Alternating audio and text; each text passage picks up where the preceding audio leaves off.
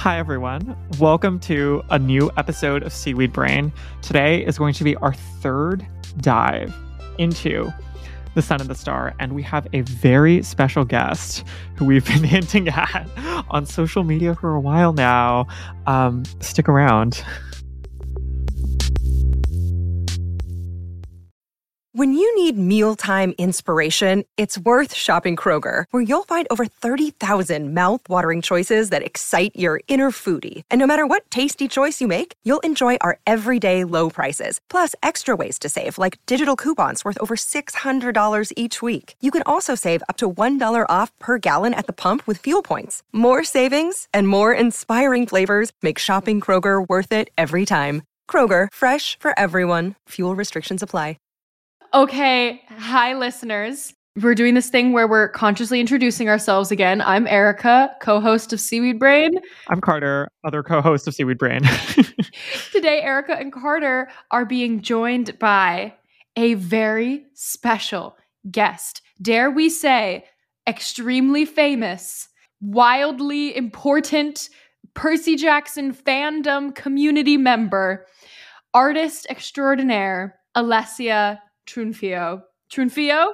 Trunfio, Trunfio. Trunfio. Alessia Trunfio. Alessia Trunfio. Hello, everybody. I, I know my surname is very complicated. And here in Italy, some people have problems to pronounce my mm, surname. So don't worry, it's totally fine. It's totally normal. oh my gosh. Okay, Alessia, we are so delighted to have you here because first of all, it's so rare to like get to like talk to I feel like artists you know like we talk to podcasters and we talk to authors but i think you're the first like visual artist we've ever had on Oh, the show. That's nice. yeah it's so cool and like i said you're super famous. So tell us a little bit about your career as an artist.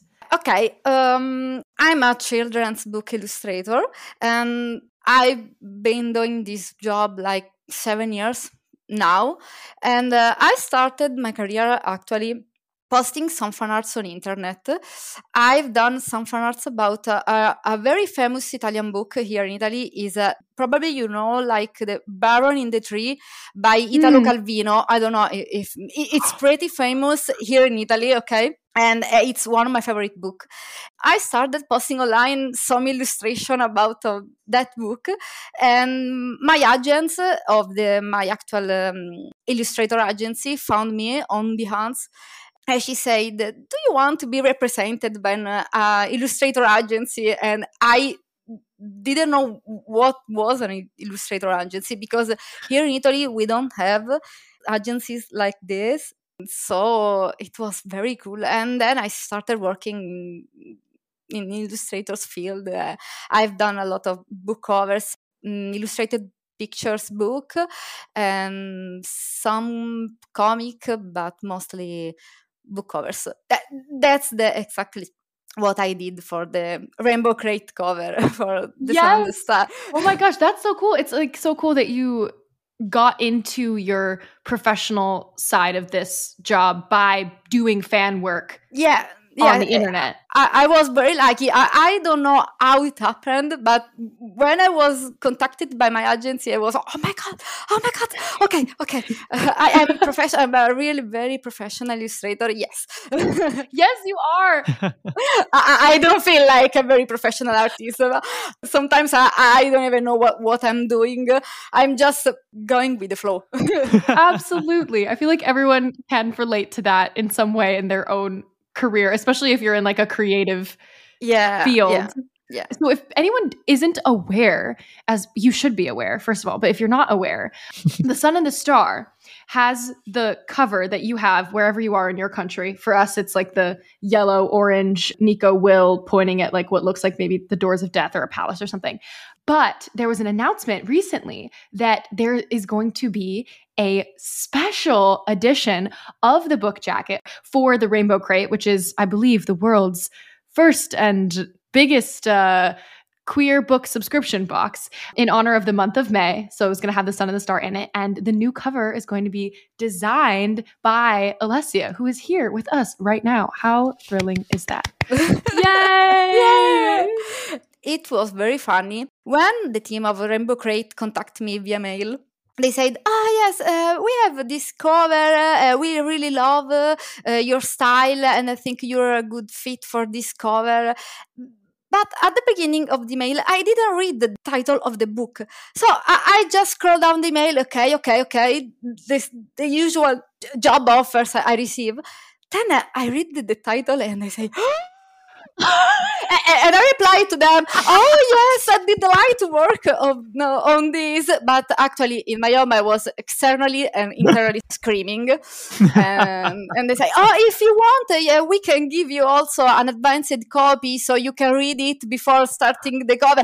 oh yes, please.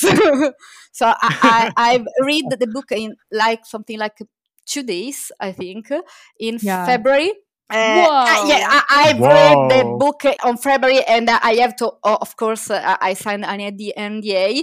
I couldn't talk about anything on anyone about the book, and I was just screaming on every page. I, I wanted only to talk about the book with someone, but I couldn't. I went crazy, and then I saw the cover. The strange thing about this cover was that mm, usually when we artists that do the book covers uh, we receive a brief of what we have to do and draw mm. on the mm. on the cover but in this case uh, they give totally freedom and uh, i could do everything i want wow. so i was like this uh, looking at the blank page and i was okay this is my chance i need i need to do it i need i need to work on will and nick oh my god oh my god and I couldn't do anything for like two hours because I have a lot of ideas, but but I couldn't decide what was the best idea. So I draw them all and send uh, from me like mm-hmm. six, five sketches different of six different covers. But I have my favorite that was the last one I did actually.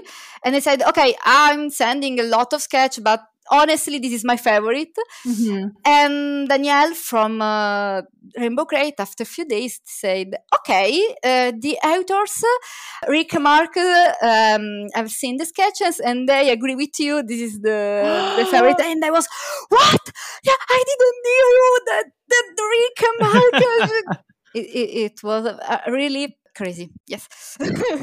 Oh my god yeah because you didn't know that they would be looking at the draft. Yeah, but if uh, if I ever knew that Mark Rick uh, had seen the the sketch, uh, I've done them better probably because they were very rough. Uh, I, because sometimes I, I really very rough sketch, so I I, I didn't send that a, a cute sketch. Uh, so okay, but oh my God. they choose my favorite, and I'm very satisfied by that cover. Probably is never happened. I'm satisfied by an illustration, but uh, I really like the, doing that cover it was yeah. really really fun. And i'm done in really fast in a day probably because i was oh yeah yeah i have to draw i have to finish. Oh my god. I can't wait. I i got one of the like special single copies. The demand was so high everyone. If you weren't paying attention to this whole process the demand was so high for the may book box that obviously has other books in it. That's like what a book box is.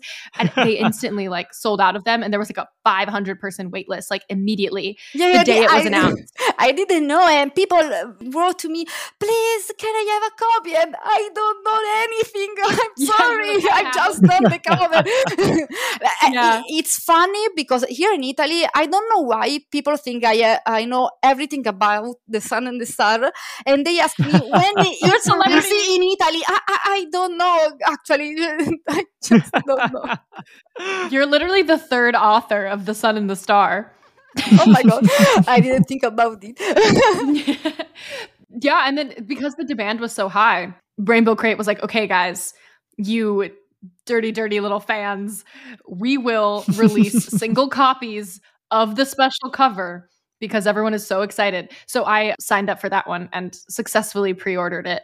Um, i have no idea when it's going to come but I- i'm so excited I'm still waiting for my copy to come. Uh, I don't know when. I ask, please, can I have a book or a, or a box? anything, please. like, yeah, I guess we'll send you one. Yeah. Demand's kind of high, though. I, I, feel guilty actually to ask for the books. Are you in the loop on any um, poster or other ways of distributing this art? Do you know if they're going to do that, or have they talked to you about any anything else around around this project? No, actually, no. Uh, only one thing uh, when uh, Rainbow Crate made the announcement, they said, please uh, post something because uh, uh, fandom is quite tricky right now and um, many of the fandom is scared that the artist chosen is not a real fan of the series. So if you can post something, maybe we can calm down uh, the the situation. Wow. I was okay. I didn't need anything because uh, I am in the fandom, but I'm a, a step outside the fandom so i don't know all the dynamics between artists fan arts and uh, everything yeah. It's really it's so cool to talk to you because i feel like you do occupy this space where you're both like a fan and you are a professional artist. Because i've been following you for forever. I feel like Thank you. seen your art of Nico and Will and Song of Achilles. You know, yeah, I, I, know. In fact, it's strange. I, I don't know if now my fan art of Will and Nico are actually official artworks yeah. or just fan art that that's it's complicated it's canon not to mention the the art of nico sitting in the chair that that was really fun working on that sketch because I, I really done in something like uh, 20 minutes uh, during my lunch break uh, and I was like, okay, I, I need to draw it. la, la, la, and when I posted, I didn't expect that that sketch that took me 20 minutes go so viral wow. I know. I was like, that was so fast. Oh my God. the turnaround on that was like immediate. And that is canon. So I think you are the official artist. Oh my God. I feel responsible now. yeah, that's so real. Like, yeah, there's like a lot of there's a lot of weight. Yeah. Yeah. Wow. And so I didn't ask you yet, like, because you said you got that email, you saw the title that it was the sun and the star they were asking you to draw for and you like freaked out. When did you start becoming a Percy Jackson fan? Well, it's pretty funny because I came in the Percy Jackson fandom pretty late. I re- read the first book in 2018 19 after doing the six fan art challenge I don't know if you do, if you know this challenge is a, a challenge when the artist has to make six fan art of six different characters that are given by followers in the comment section on Instagram or in Twitter. And a lot of people, a lot of people ask me, please draw Nico Di Angelo, please draw. And I didn't know who he was. So. I started searching information about this Nico Di Angelo because why everyone loves this Nico Di Angelo, I didn't know. And when I read he wears a skull ring, he can summon that, and uh, he is son of Hades, I say, okay, I love this character. I need to read Percy Jackson now. and this is wow. How I enter in the fandom, actually. I read all the books, the first series, the second series, and the Trials of Apollo in something like a month. And wow. I just jump in this tunnel and never leave it. That's so special that like Nico was the way and the reason you started reading it. And now here you are. Amazing. I still can't believe it. This happened actually. Sometimes I think about it. I say, oh my God, I've the cover, the, the cover of the book of my dreams. I'm waiting this book for years. Yeah. Wow. and so you liked the book, I take it. Of course. I've just read it three times actually. So I love yeah. it, love it, every part of it, uh, from the the smaller things to the biggest one. For example, yeah. one thing I love it so much, uh, it's a small thing, are the graphic part of the book, the cream pages, the sun. Yeah that is uh, a light yeah. or is dark, uh, the boat. Mm-hmm. It, it, there are so many details. I really, really loved in the book. No, we've talked a little bit about that. Everything from like the visual aspect of it, like having the pages where you can see just looking at it from the side that some of them are like darkened out, having the boat illustration, the map, the inside of the book. Like it really is this like special little product. I feel like a lot of people I've seen have like several copies already because they have like their signed book tour copy and then they have the copy they pre-ordered before the book tour was announced. They're gonna get their rainbow crate copy. I know. It's I so know. special. I attend every year a Comic Con here in Rome, and I already Mhm. know many people will come with the book with my color. Please, can sign me? Oh my god! Okay. You're gonna sign so many books You're at Rome Comic Con. You're so right. That's so special. Yeah, Oh I can God. wait. I wanted to give you, I mean, you can like say like one word, you can say as many words as you want about this, but just ask you about what you think the role of fan art is in fandom communities and what is important about it and like what what do you feel when you read something and you're like, "Oh, I have to draw this." Like what's that process like for you?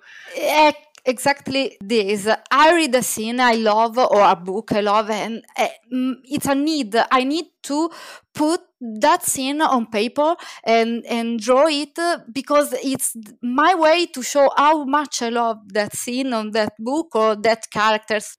Mhm. And probably this is more common for many fan artists that do this fan art, this kind of job. It's awesome because uh, we can connect with the fandom uh, and we also suggest book uh, that many people maybe don't know. So it's pretty cool actually. I, I, I love doing fan arts, even if sometimes uh, I feel a bit stressed about because I need to post, I need to do a Mhm. fan art because you know the algorithm, the social media, blah blah blah blah. Oh yeah. Yeah. yeah, it can get overwhelming when it becomes your professional life. Yeah, yeah, a lot. Be- because it's my job, but it's also my hobby. So when I s- finished working, uh, I start drawing. Uh, it's the same thing actually because I've done, uh, I've drawn all day, and in the evening, okay, I need to relax. What can I do? Oh yeah, I can do a fan art. That's so beautiful. yeah, but uh, I paid the price, and I have a, a lot of problem on my arms because I draw a lot, and uh, Oh my god. yeah, I, I'm pretty old actually. So I'm 30 years old. So at, at some time I don't have any energy anymore. So I have to balance the time I draw in my life. Do you do like physical therapy? Yeah, I spent two years uh, on healing uh, on my problem on, on the elbow because uh, I, I Mm. draw a lot like this and it made me really pain in the elbow. Yeah. wow. Yeah. I'm sure that we have a lot of listeners who are like artists and fan artists. Actually, no, we have listeners who are fan artists. So I hope this is cool for you guys to like hear from someone who has this both still as their passion and also as their career. Yeah. Take break, guys. This is really important. Yeah, important. Stay hydrated and take breaks. Don't draw too much because it's not healthy. That is great advice, all you fan artists out there, and also literally every single person in your respective hobbies and fields. A, take breaks. B, drink water. Yeah. Absolutely. All the advice we need. yeah. okay, amazing. We are going to take a short little break here, and then we will return with Alessia to discuss chapter eight of The Sun and the Star. Okay, we're back. We're officially back. We last left off before chapter eight. So we just had our hashtag Sally, hashtag Percabeth pep talk in New York City. Nico and Will hung up the phone with, and by phone we mean the humidifier, with uh, Percy and Annabeth over in California. And Sally told them about family and relying on one another, which is basically also what Percy and Annabeth told them they were going to have to do in order to survive Tartarus. So here we go. We are heading down the six train over to Central Park, the southernmost corner, to approach the door of Orpheus. I have a very specific idea in my head of exactly where this door is on the southernmost edge of the park. Um, there are these big rocks, By like the- it says by here. the pond, right? By the pond? No. I went on Central Park uh, years ago because I uh, go, went to New York uh, 10 years ago but i don't i didn't remember anything about central park it was so big so i, I don't know it is huge it says here it's like nico guided will toward the woodland stopping in front of a large grouping of boulders made up of manhattan schist i feel like it's right underneath the baseball field really just like a two minute walk into the park from either of the southern edges there's like a huge outcropping of rocks and like a staircase in between the rocks you know i'm like this is where yeah. it is it's next to wow. the staircase. Okay. Anyway, we're going through the door of Orpheus. Yes. Listeners, you might remember the door of Orpheus from The Last Olympian. That's the last time we were here. Nico brought Percy that time here so that he could go and bathe in the Styx.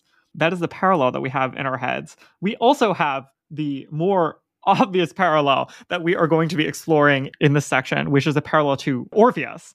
Oh, yeah. yeah. In the section that we're about to get into, we're going to notice, you know, Nico and Will are in single file. And there is not a prohibition, as there is in the story of Orpheus, against turning around, but there is some very lovely language about when doubt creeps in. Yes. I think I literally wrote that down in my book. I was like, doubt comes in exclamation point. Listeners, that's a song from Hadestown. Yeah, the full song from Hadestown. Best American musical of the past decade. There's also a moment before we descend down the stairs when Will turns around slowly, taking in the gorgeous Central Park trees that rose above them. I don't know how long this adventure is going to take, he said as he spun, so, first, I just want to get a last look at everything to recharge my internal battery. This was a very character defining detail for Will for me because um, Alessia, for context, Carter and I have been like talking with our various guests for the past several weeks, being like, who is Will? Do we know Will? We don't know a lot about Will. And something I was looking forward to in this book was kind of getting a fuller picture of Will as a character and him like taking this pause moment to like look around at the trees and like really soak in nature. He's never going to beat the Magnus Chase allegations, but this was a really sweet moment, I thought. Yes. So we, we we have this moment. Will is charged with singing to open the doors of Orpheus, which you might remember are music related. That's how you open them. And when they open, Will makes this comment that I want to flag for us, which is that um, he is repulsed by the smell that immediately emerges. Nico's response, however, the odors hit Nico then mildew, decay, dust, home. Wow. How fascinating. There's this layer of defensiveness, this layer of difference that we start to see emerge based on these two reactions that Will's physiologic almost response to the underworld is so visceral. Um, his his disgust and his inability to handle the smell that Nico I think it's a very subtle shift that we're starting to see in the next few pages that he's taking it a little bit personally, the way that Will is responding to this. But also it's something that he also is a little ambivalent about that it's not something he would have thought to take personally until it's actually happening. Yeah uh, I, I, wanted to talk about even the conversation leading up to that moment leading up to the the smell of home thing because they're talking about the troglodytes and nico is admitting how busy he has been clearly finding them a new home in the underworld. Because if you'll remember from trials of apollo it was sort of um, partially their fault that the trog's previous home got trampled and destroyed. So yeah, Nico found a new home for them in the underworld. And Will is like, wait, you relocated them to the underworld? And Nico's like, yeah, I mean, they'll be safe there. And Will says, I don't understand how anyone could live down there. A burst of irritation jolted Nico's heart. He pressed his lips together so as not to blurt out his initial reaction, which wasn't very kind. The underworld isn't what you think it is, he said quietly. There's a lot more to it. You'll see. Okay, said Will. I trust you. This time, when he smiled, it didn't really make Nico feel better. So Nico just stepped aside and gestured at the rocks. A song, please. wow. how do how do we feel about that?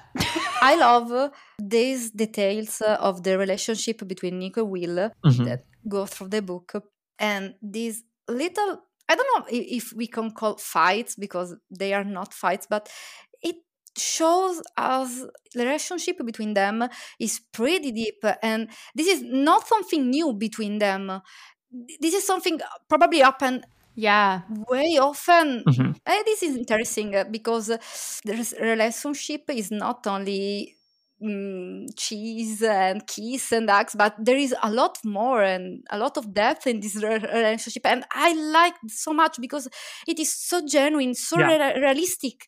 It, it, it happens that there are misunderstandings between a partner, so it's pretty cool actually. Yeah. We were talking about how Nico bringing Will to the underworld is like going on a hometown date where you're taking your boyfriend back to your hometown. And like, not that Nico has intentions to live full time in the underworld, but it is a little bit like Will being like, oh, I don't, I could never live here. It's like, oh, you don't, you don't like, I mean, not that like that was the goal, but like, so it's just off the table. Like, you're just not even gonna want to live where I'm from, like in my hometown. you don't like it here. Hmm. How close minded of you. Yeah. okay.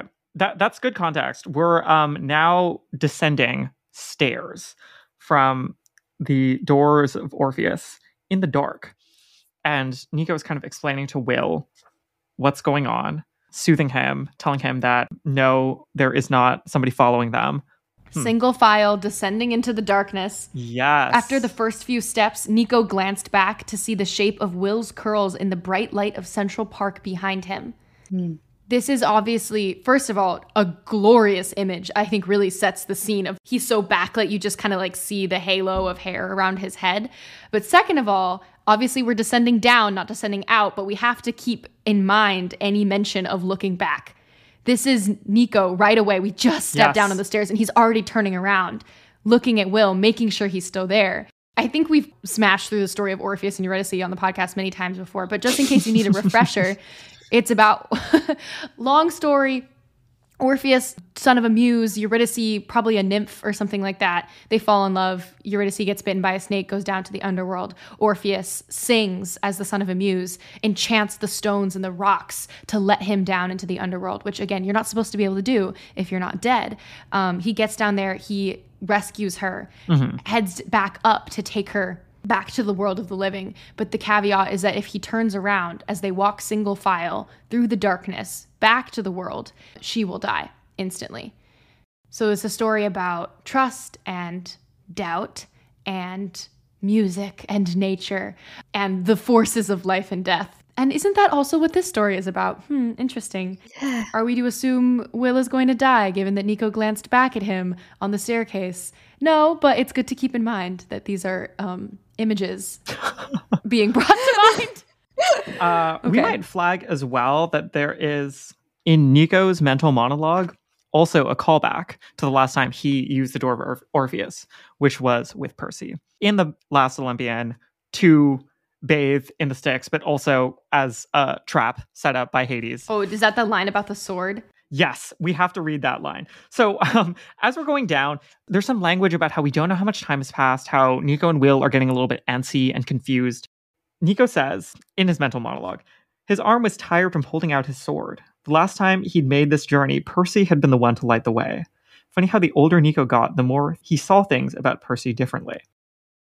I love that line. That's so rich. Because yeah, because it's Yeah. it's not immediately obvious. Like funny how the older Nico got, the more he saw things about Percy differently. He's not thinking about Percy's arm being tired from holding out the sword, right? But he's thinking about, oh, in this mm-hmm. scenario, I am now in the role that Percy was in when we were descending the Yes. last time. Yeah. I am older now, and now that I am older, I think about Percy in a different way. Now that I am the age he was when we were going down here, you know? yeah, that's cool. it's a rich passage that tells us a lot about Nico's evolution, about caretaking, about responsibility, arguably about gender roles, but I don't know that Ah, we can unpack all of that. Um, who holds the sword? Um, Oh yes, the role of the sword, also important imagery. we're descending, Ah, and yeah. basically Nico stops shortly after this and says, "We're here. Don't you hear the Styx?" But he doesn't hear the Styx. Will is confused. Ni- Nico sees this very lushly described vista of all of the underworld. We get these things that we've heard before about the different sections Elysium, the Fields of Punishment, Asphodel. And Nico is kind of turning around with some sense of anticipation, trepidation, as he's about to explain all of this and talk it through with Will. Do you want to read the dialogue at the bottom of 83, Carter? You be Nico, I'll be Will. Welcome to the underworld. Is this a joke? A joke? Why would you call my father's home a joke? What are you talking about? What are you talking about? You said we were here. we are. Um, no. we're not. Nico turned to look again and what? They were back in the stairwell. The cavernous vista of Erebos was gone. The steps before them seemed to continue endlessly down into the darkness. Very frightening.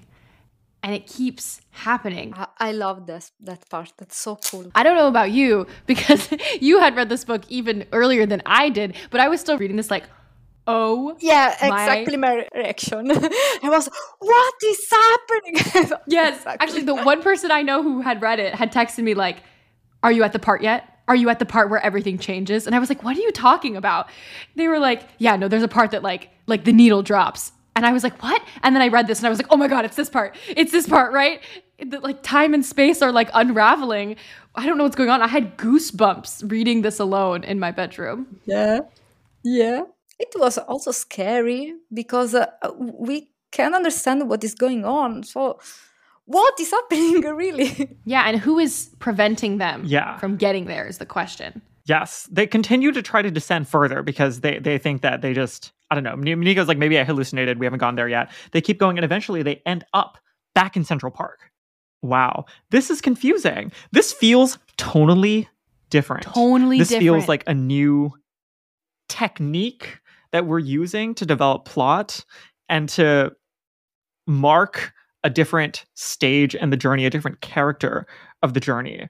Literally. There's something I feel like categorically different about stories that question perception. Mhm. Do you know what I mean? Where it's like not a one-off thing. Where we, th- this is telling us constantly that this is a story about doubt. It's a story about uncertainty, and um, that you have to read the story differently and understand the amount of confusion and fundamental distrust that the characters are in as we're going through this. Not as a matter of just empathy for their relationships, but as a matter of of fact of epistemology. As you're reading this, we all us readers and the characters all have that one extra ratchet of uncertainty that says, okay, this is what's happening right now, but we have to we have to flip back and forth. We're like we're we're all collectively um holding on a little bit a little bit tighter. Yes. And that's very important and appropriate. It's so helpful that there are gray pages that denote when we're in a nightmare because that, like we said, allows us to be like, oh wow, the pages are not gray here. This is this is happening. Something else is going on. It's not like psych, we were asleep the whole time. We were never actually in Central Park. Something is occurring to the characters. Which then of course begs the question who is doing this to them because it feels like they're just like being toyed with. The hands of the gods. Okay. We're going to find out. But And with that, because this is a momentous transition point, we end chapter eight and we have another.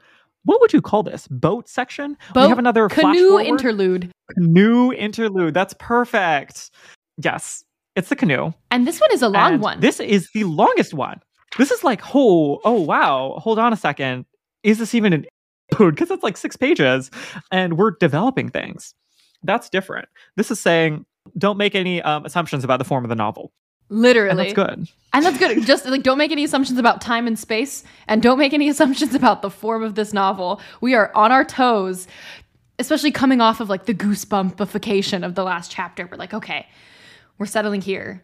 We don't know how they got here or where they are necessarily in this moment, but we're going to drop in for this little conversation. That's actually quite a big conversation. I texted Carter before we started recording today. I was like, we need to really drop Yeah. into this because there is a lot going on in this section. It's very rich. Yeah, so we we're back with the um, nymph Gorgyra, who we don't really know a lot about at this point, and we're gonna start to get a little bit more character definition surrounding her in this section. Um, the last thing she Yes. said was, "Tell me a story about you two. right? And so Nico is now telling the story Yeah. of the first time they met, and start off with information we know already um, about it being, you know, long before the battle in the blood of Olympus because Nico was at camp. We're like remembering um, young baby Nico and Will is contributing things from his point of view. the tenor of the conversation suggests that they have not actually talked about this before. They're kind of uh, tripping over each other. They are sharing different perspectives, correcting each other, fleshing out specific moments in the past. Will opens with did we meet with Octavian? And Nico goes, no. And was like, okay, yeah, no. Um, that's kind of the, the like character of the passage. Yeah. Nico says, I wasn't staying at Camp Half Blood much though. Will says, I remember that. And even when you were at camp, it was so hard to pin you down. You wouldn't stay put. You were afraid, afraid of getting close to anyone. Nico was silent for a moment. Sometimes I still am, he said. Like earlier when you were complaining that I wasn't telling you things. Sort of, Will pressed his hand against his stomach. I don't know if I was being fair to you. That's not important now, Nico said. Let's get through this. I hope you do not feel I am something to get through, said Gorgyra. I am not trying to make things difficult for you boys. For a moment, Nico had almost forgotten the nymph was there. He tried to tamp down his fear and frustration, his urge to scream, Just let us go! It's a trade, right? He said. We give you our story, you give us a boat. If you must see it that way, she said. Yes. I was like, what is going on? Who is this lady? This is such an interesting dynamic between the three of them. She is obviously not like holding them yeah. at knife point or sword point or anything. Mm-hmm. She has this genuine compassion towards these two boys, mm-hmm. but at the same time, they cannot pass theoretically until she hears the story of how they met. But not because she's stopping that, but just because she has something that they need.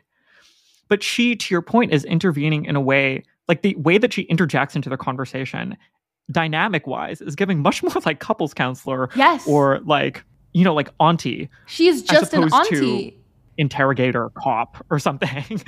yeah, she's like lonely for some reason and she's like this is not transactional. This is not no, she literally like she's like if you must see it that way, like you you need to completely recategorize your way of seeing the world, but we can do this however it's easiest for you. Knowing this book is about PTSD and that being really the framing and everything. She is the representation of you cannot go forward until you look backwards and tell me the story of how mm-hmm. you guys met you literally physically you will not get this boat. Mm-hmm. your journey will not continue unless yeah. we pause right here in this moment on will's perhaps deathbed and look at the past. And we're not even looking at the bad things in this moment. Yeah. We're just looking at the good things for now and recognizing how we got here where we came from so we can go forward. Yeah. Yeah that's interesting. And then they have like this sweet little argument about like they have different perspectives of when they first met which is also really realistic i think. When they first like noticed each other is interesting yeah because it's clear that from the get-go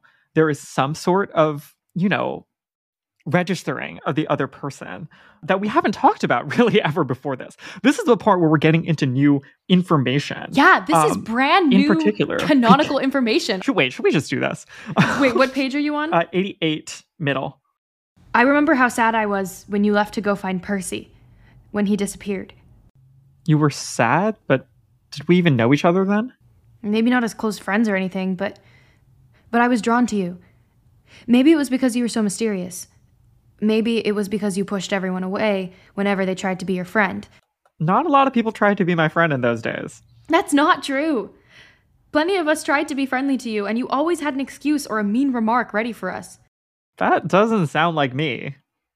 Oh, okay, okay, fine maybe that sounds like me. Yeah, okay. And then and then, and then we go into the like retconning of their their first meeting. Yeah. This is real. Has anyone ever read Nico for Filth quite quite so specifically within the canon world of the universe?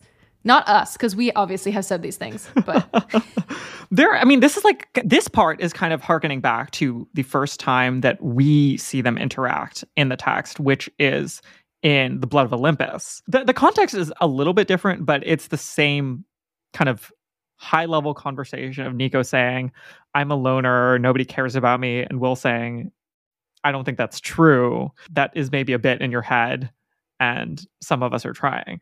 But I think it is so funny to see that this a like persists because that other conversation was before they were in a relationship. It's funny to see this now that like they've committed to each other. They, they've said things about how they feel about each other, and yet Nico still kind of feels this way, and Will's still kind of a little upset about that. And also situating that in a different period of time, even that Will is saying, like both of them are saying that dynamic also dates back before the two of them were talking that like from the first moments they kind of were aware of each other that was at play where will was kind of fascinated by nico and nico just kind of assumed that everyone hated him. So interesting. Will loves a And then we get into the project. will was like are you broken? I'm a sunshine boy. Let me fix it. I know how to heal people. Maybe I was drawn to your dark mysteriousness. Will, you're just like me for real. I Not only is the retconning on page 89 very exciting because it's a story of them meeting in the infirmary for the first time on like a regular day at camp. But what I want to talk about is the decision to include this. yeah metatextual Fan service is not a word that really can do this justice. Like, this is beautiful. Mark and Rick walking up into this book draft and being like, we need to build out this relationship because when Trials of Apollo started, they were suddenly dating and nobody got to see the formation of that relationship.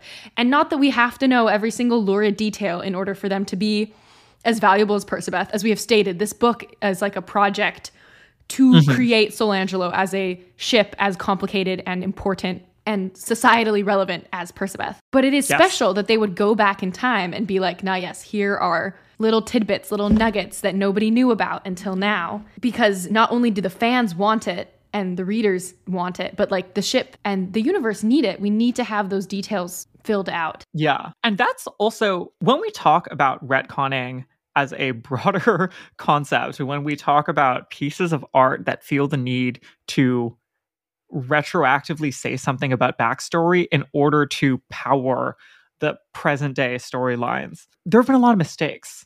Let's say that, right? My head immediately is going to the new three Star Wars movies, right? Yeah. Um, be- Mm. where like hot topic here. especially like if we think about this from an authorial perspective there's so many ways that they could have gone with this. There's so many magnitudes that they could have gone and there's so many types of meaning that they could have chosen to infuse a backstory with if they were going to say. They already knew each other the first time we saw them interacting. What was that like for them? What does that mean for the way they think about their relationship they could have gone much bigger is what i'm basically saying here right? They could have said like they could have gone the k-drama route where like actually they met before they got to camp and uh, They met as you know, like, children them in New York City. from kidnapping at age six or something. But we didn't do that. The story is something that 100% you would not bat an eye at as you're reading this because it absolutely fits. Like of course nico like got injured on his first day at camp. W- why not? Like there's no reason for us to to have any feelings about that being true or not true. Of course, Will was training to be a battle medic. Yeah, he had to do that at some point. Why not at the same time? You know, like I think there's something about that choice to say like the beginning of the relationship was not like cute and plausibly fits within the character dynamics that we've created and accepted, Yeah. but it's also like regular. Do you know what I mean? Yes. yeah, it's natural. yeah you you may, met a person and maybe it's not the first time that person see you it, it's cool i, I think it, it it's really realistic uh, i think Yeah.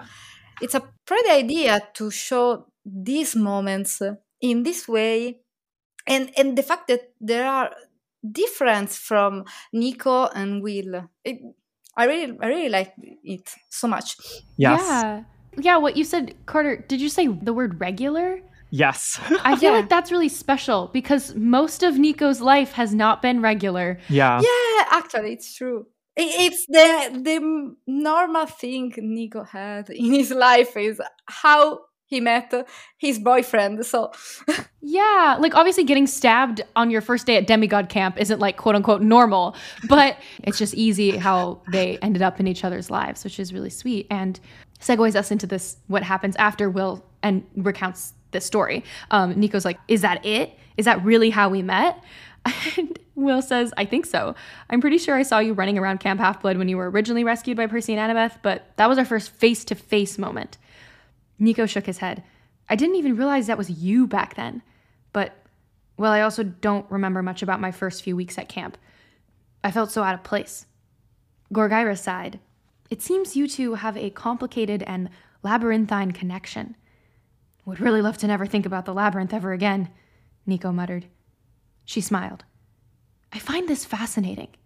Sometimes mortals are not aware of the threads that bind them. You could both be wrong about the first time you met. And yet, the two of you have orbited each other for so long, like heavenly bodies in the sky. Will squeezed Nico's hand. I like how that sounds. I love this paragraph. Oh, oh wow. Oh my god, I underlined the entire thing. I wrote Musubi on the top. Kuremo Musubi. Yes. Yes. That's a Kimi no Na wa reference. Yes. I wrote your name in all caps. I said we need to talk about this. We have talked so much about this movie before and also I've I put it on our like seaweed brain mandatory list of movies like like our top 10 films, you know, that defined us. Like everybody should see it. I understand it. I love that movie so much. right? And the concept that what connects two people is more complicated than we can understand. Yeah. The Yeah. threads that bind people together and the complications of seeing somebody and then meeting them and then meeting them again and like you don't remember that and but you are orbiting each other like heavenly bodies in the sky. This is a book for 10-year-olds. Yeah. yeah. It's so beautiful. It's beautiful as an idea, and I think it's so Yeah. fun that Gorgyra gets this line. This isn't something that they're thinking, that there is a person here observing them. Because that's and us. commenting on them. Because that's us. Because Yeah, I no- am Gorgyra in this moment. right? Don't you feel like Gorgyra is self-insert, like Yeah. us just like like sitting with our legs crossed, like fingers on our laps, like so tell us about how you guys met. And they're like, "Wait, Gorgyra is like Kelsey from High School Musical, you know, like the original observer, the original shipper, a founding member of the Fujoshi Congress, if you will. Na na na na na na na na. Yeah, I wrote this song for you guys. Like, I wrote this song for you two to sing as a duet again. So you'll do musicals again. That's like the same thing. It's saying like. Let me help the two of you to tell the story of your relationship because I think it's important and interesting, and I want to be there. Ugh. Lovely. Gorgyra, also the titular role. Let us not gloss over this. The sun and the star. We know that it's a reference, of course, to Bob's words in The House of Hades Tell the sun and the stars I say hello. But we are thinking about Nico and Will, or Will and Nico as the sun and the star. What does that mean? Rick has put up some words, I think, in a blog post about this or in an interview.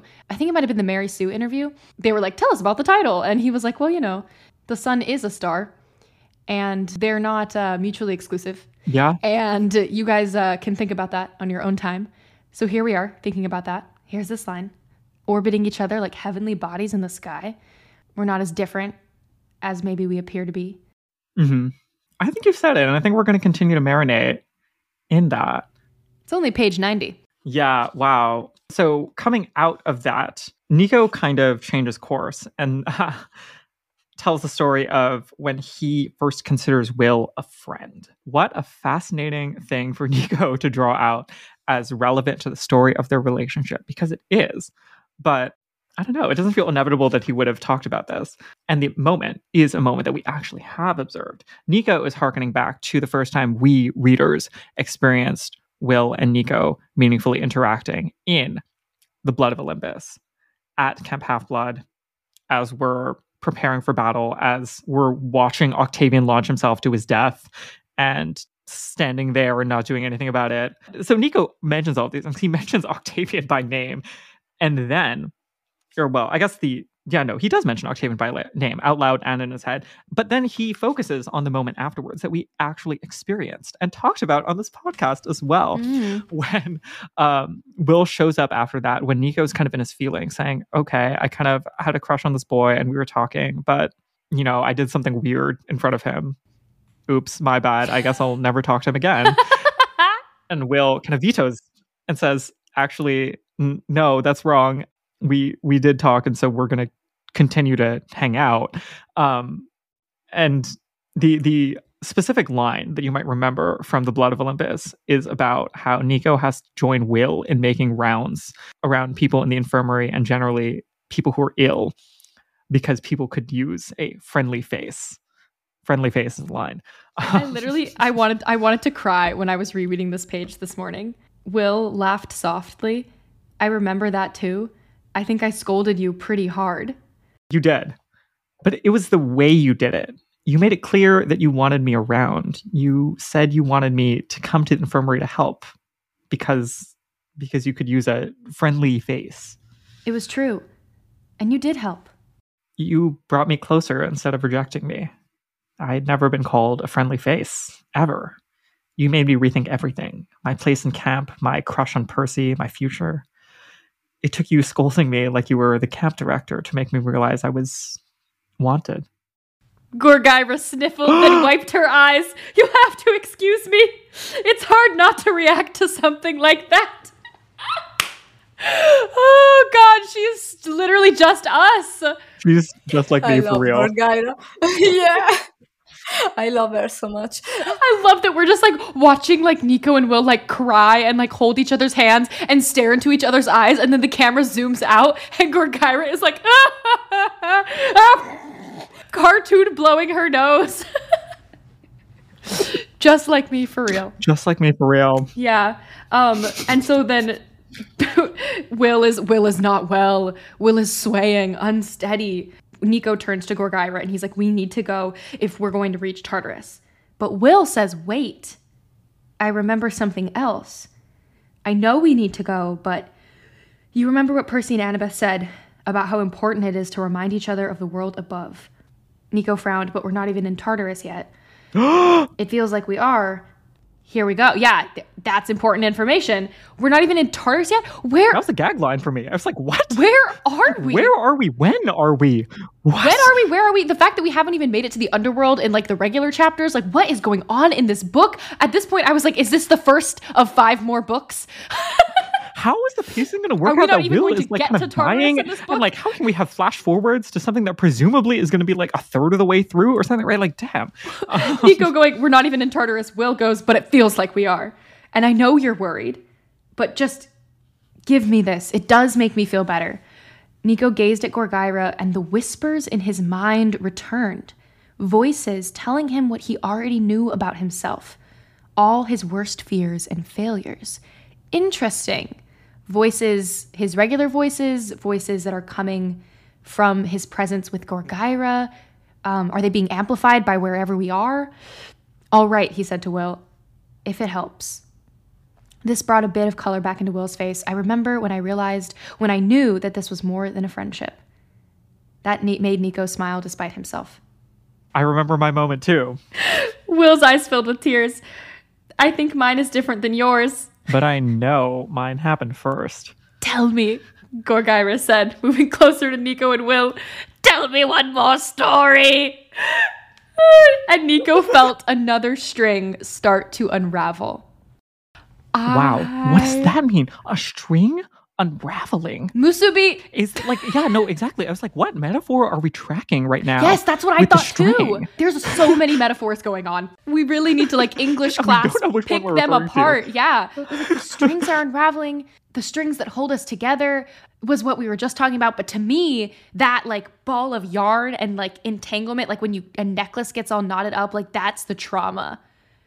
Mm-hmm. And that's also like even if it's not the trauma, like that's what Unravel. yeah. that's what happens to your mind when you experience something traumatic. Like all the good stuff and Yeah. the things that aren't that traumatic, they get tangled up anyway. And it's hard to pick apart the past because you, you know, black everything out to cope. So you have to start unraveling like one at a mm-hmm. time the good stuff, the whatever stuff, the bad stuff to be able to process. Mhm. And like we said, process the past to mm-hmm. be able to move forward. I don't know. That's what I felt. Yeah. That's pretty cool, actually. Yeah, I, I loved it. This is exactly what I thought would happen. We were only going to make it through chapter eight and the canoe interlude. I'm so glad every day that Stephanie Laurie decided to dress up as Gorgyra because the layers of meaning that that has are actually immense and valuable in both directions. I think as I continue to read the book, it makes me think more about the book tour and reflect differently on those experiences. But it's so funny for them to layer the superstructure on for the fans and say like Gorgyra is is like a book author. You know, like Gorgyra is in many ways like the editor of this novel. of the story. I'll have to clip that and post it so Stephanie can hear that. oh my gosh. Well, any um I know we just we just really went line by line through these last several pages, but anything else you want to say, Alessia, share with us about your thoughts on Solangelo, on Nico, on Will, anything? I don't know, actually. Um, I, I, actually, I've already said that I love the relationship in the, in the book, and mm, I don't know if I can talk about this because it something that comes later.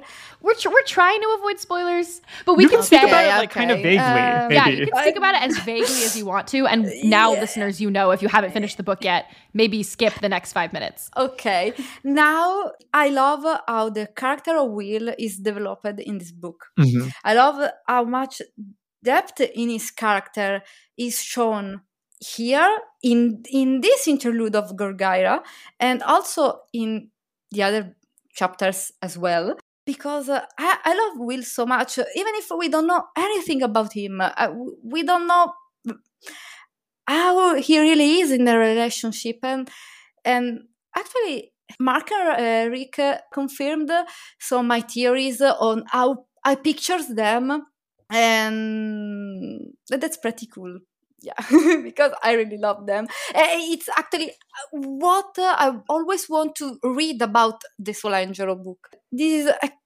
exactly what i was expecting also is more what of what i, I was expecting Yeah. about the, the relationship and and them. Because they are yes they are the opposites but they are so similar in some ways. They are also insecure they have they both be afraid of left behind and it's pretty cool pretty pretty cool Absolutely. yeah, that fear of being left behind, that doubt, and that lack of trust, and the importance of building that trust that we were talking about. Such an important theme of the book. yeah or of the fear of not being enough for the other not Yeah. being strong enough not being un- um, knowing the other enough I- I- it's it's really cool Yeah. Ugh. And isn't that just relatable for everyone? Yeah. the fear of not being enough. Yeah. We're going to talk about that as, as we keep going. Um, Alessia, thank you. Ale, thank you for so inviting much me. for being thank here. you thank you it was very fun. thank you for joining us from Rome and making time and it's really cool to meet you face to face. I feel like we've been talking for a while. Um, this is always fun. yeah And I cannot flipping wait for my book to arrive from Rainbow Crate. It's I'm just gonna like have Yeah. to build a shelf on my wall just to put it there, you know, on its own little shelf facing outwards, or like staple the jacket to the wall. I really hope you like the cover. Uh, I, I'm, I'm so scared actually because there is so much hype about how, oh my god, I sat on the cover. I'm so what if I told you you are enough? And we love you. and we're so grateful to have you as a as a fandom. Thank you so much. Thank you, really. It was amazing.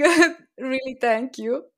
Oh, um, where can everyone follow you on social media? Hard pressed to imagine that they don't already, but just in case, where can people follow you and find all of your wonderful art? Uh, they can find me on Instagram and on Twitter. This is al- always my name, Alessia Trunfio.